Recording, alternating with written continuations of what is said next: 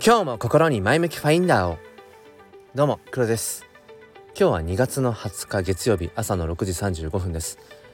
えー、月曜日の朝ってなんかねこううんうまくリズムがつかめないんですよね毎回ね。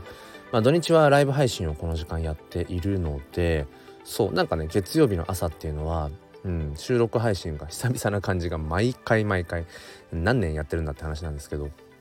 うん、なってますね。で、まあ、何を話そうかなと思った時に、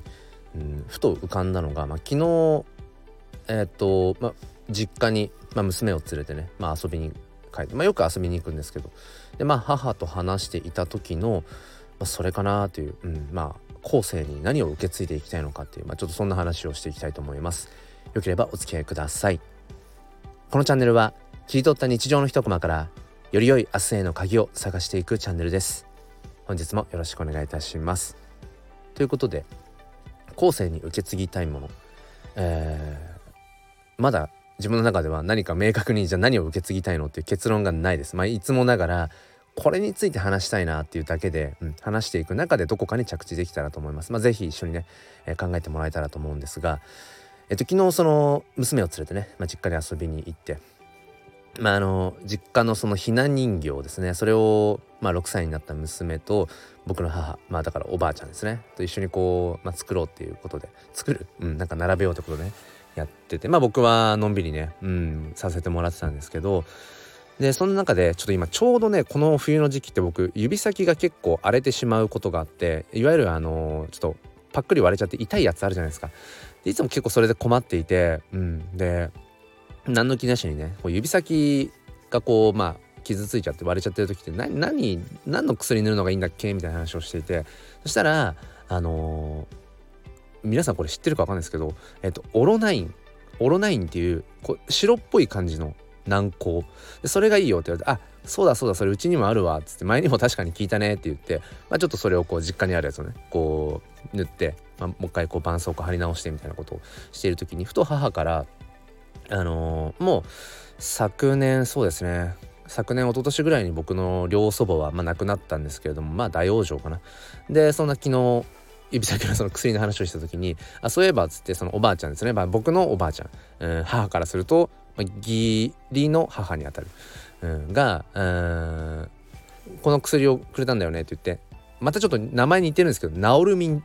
これナオルミンっていう薬を知ってる方いたら是非ねちょっとねあのお返事いただきたいんですけどナオルミンっていうなんかピーナッツバターみたいな色味でで実際なんかその触った感じもちょっとベタっとした感じ。のナオルミンっていう薬があってでこれ今あのもう製造されていないらしくて、えーとね、製造している会社が、えーと、鎌倉ですね。鎌倉に鎌倉の長谷というところにあって、まあ、かなりちょっとピンポイントの話ですけど。でもそれがもう十何年前に製造がまあ終わると。でその製造されませんってことがなんかはっきりするうんなんか分かったらしくてその情報をねその僕のまあ祖母がうん当時知ったらしくてでそのナオルミンっていう薬が本当に何でも治すってナオルミンってなんかちょっと冗談っぽいですけどうんまあ、特にやけどとかにも効くし本当にそういうすり傷切り傷とかねまあ何でも効ける効くと。で僕もよくちっちゃい時になんかそのナオルミンを塗った記憶ってやっぱ未だにあって結構ペタッとしてでもなんかすぐ治るっていう、うん、でまあ一瞬余談ですけど僕はそのナオルミンっていうのを なんかねちっちゃい時にあの、本当に全然物心ついてない頃ですよ。なんかねその人一瓶って言ってもなんかちっちゃいジャムが入ってるぐらいの小瓶なんですけどぐらいの大きさで。なんかねペロッと一つ食べてしまったらしくてん。でなんか急いで慌ててねうちの母が、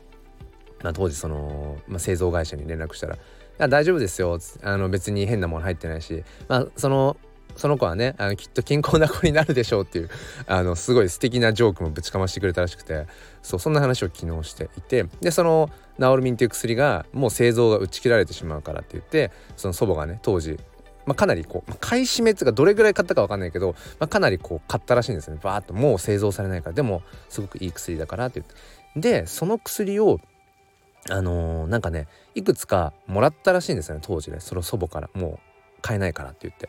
うん。で話を聞いてる時に何て言うんでしょうね。なんかその今日の受け継ぐっていう話が頭の中に浮かんであのー、だからもうその祖母はね、まあ、亡くなってしまっているんだけれどもその祖母からうちの母へ、まあ、この薬は効くからと、うん、ただもう製造されていないからって言ってちょっと多めに買ったやつを渡しておくねって言って渡されたものを今もなおもう箱とかボロボロなんですよ。うん、で昔のあの本とかで、まあ、見ると分かると思うんですけどあの紙の部分とかってかなり奇変してしまって黄変っていうのか。だから色味が変わってしまっていたりだとかうんなんか変なシミみたいのがついていたりとかってありますよね昔の紙って。本当にその入れ物の紙の箱もそんな感じだしもう説明書とかこれ宝の地図かみたいな。宝の地図なんじゃないかっていうぐらい本当にこう端々がちょっと擦り切れていて。まあ、ちょっとこれコピーしといあの写メ撮っといた方がいいんじゃないのとかって言ってあそうだねとか言ってその場であのコピー取ってね紙にコピー取って僕にも、えー、くれましたけど、うん、でそんな話でじゃあ1個、うん、あげるから、うん、持っといたらって言われてで僕もその治り身をね一つ、えーまあ、もらって。なんかこれってなんだろうな何かこう何かを受け継いでいる感じがしたんですよねその話をしてる時に。うん、その祖母からの何か思いをうちの母がまあ託されたというか受け取ったと。でそのまあものとしてはナオルミンっていう、まあ、薬軟膏だけどなんかそれだけじゃないなっていう気が僕はその場でしちゃしたんですよね。でその母からあのその説明書をね コピーしてちゃんとまた新しい紙に印刷されたものと合わせてあの1個ねまあ、いくつか母が持ってるところで1個じゃあ持っといたらっつってもらって。うんなんかねそのもらったのは軟膏なんだけど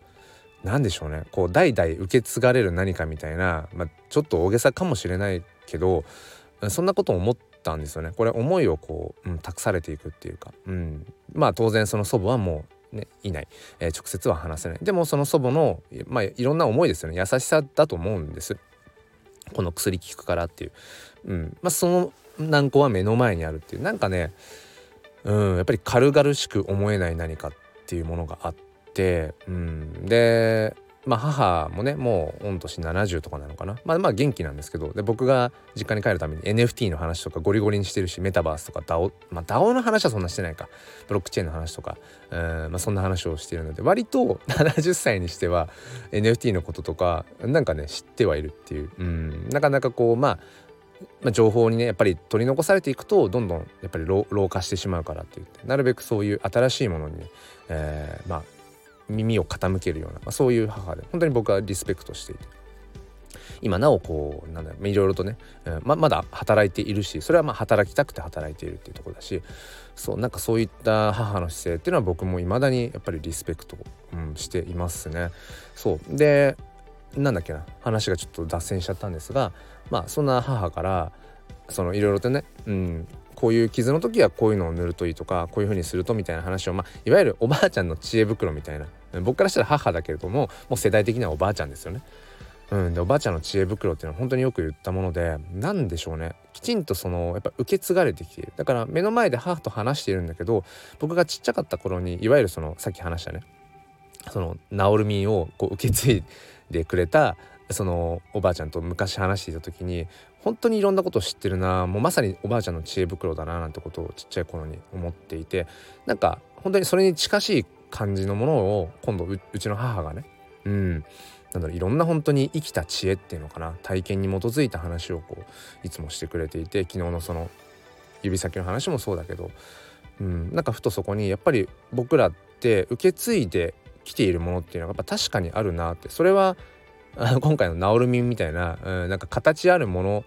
かもしれない。代々受け継がれているものとかってもしかしたらあるかもしれないですね。それぞれの家に。うん、でもそういうものだけじゃなくてなんかその思いっていうのかな、うん、思いってものも一緒に受け継がれてきているんだなと思って、うん、だから、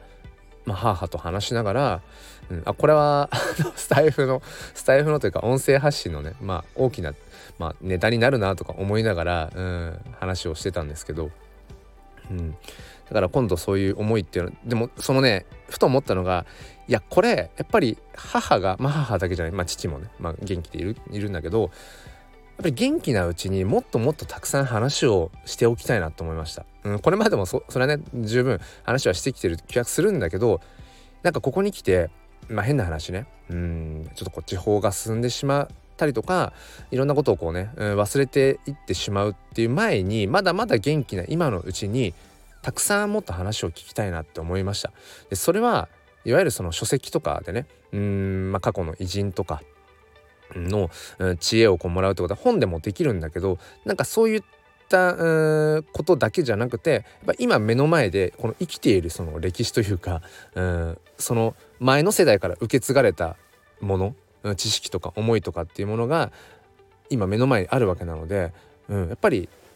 今元気なうちにたくさんもっともっと、うん、今まで以上に対話をしておきたいななんてことを思いました。これはまあ一見ちょっとねネガティブな話にも聞こえるかもしれませんけどやっぱりねうんまあ自然の摂理でいくと僕よりも先に、うん、やっぱりまあ両親が、まあ、亡くなると思うのでうんなんかやっぱり今のうちにたくさんあのちゃんと話せるうちにたくさん話してもっと僕が受け継ぎきれていないものがなんかたくさんある気がするのでそう話をもともとしたいなって。うんそんなことをふと思いました。でまたそのうちね自分の思いってものを次の世代まあ娘だったり、えー、まあ今その小学校の教員としてねうん、子供たちと向き合ってる。その次の世代にまた自分の思いってものを多分託すタイミング、うんまあ、今もいろいろ託してると思うんだけどそう次の世代にね残していきたいなっていう。じゃあ自分は何を残したいのっていうのは今はっきりとは結局分からずに話が今日は終わってしまうんですけれども引き続きこれはね大きなテーマなので考えていきたいななんてことを、うん、思いました。ということで今日はですね、えー、後世に受け継ぎたいもの。まだ見つかってないけど、うん、僕らは今すでにいろんなものを受け継いでるはずだよねっていう。だからこの、まあ、命大事にしようというなんかすごい大きな感じで今日は終わりたいと思います。ということで、えー、今週も、うん、まあとろ火でねいきたいと思います、え皆さんもぜひねご自愛ください。本当に体が資本なので。ということでちょっと締めっぽい話も、えー、なっちゃいましたが僕は今日もここで生きています。ということで心に前向きファインダーを皆さん良い一日を。ではまた。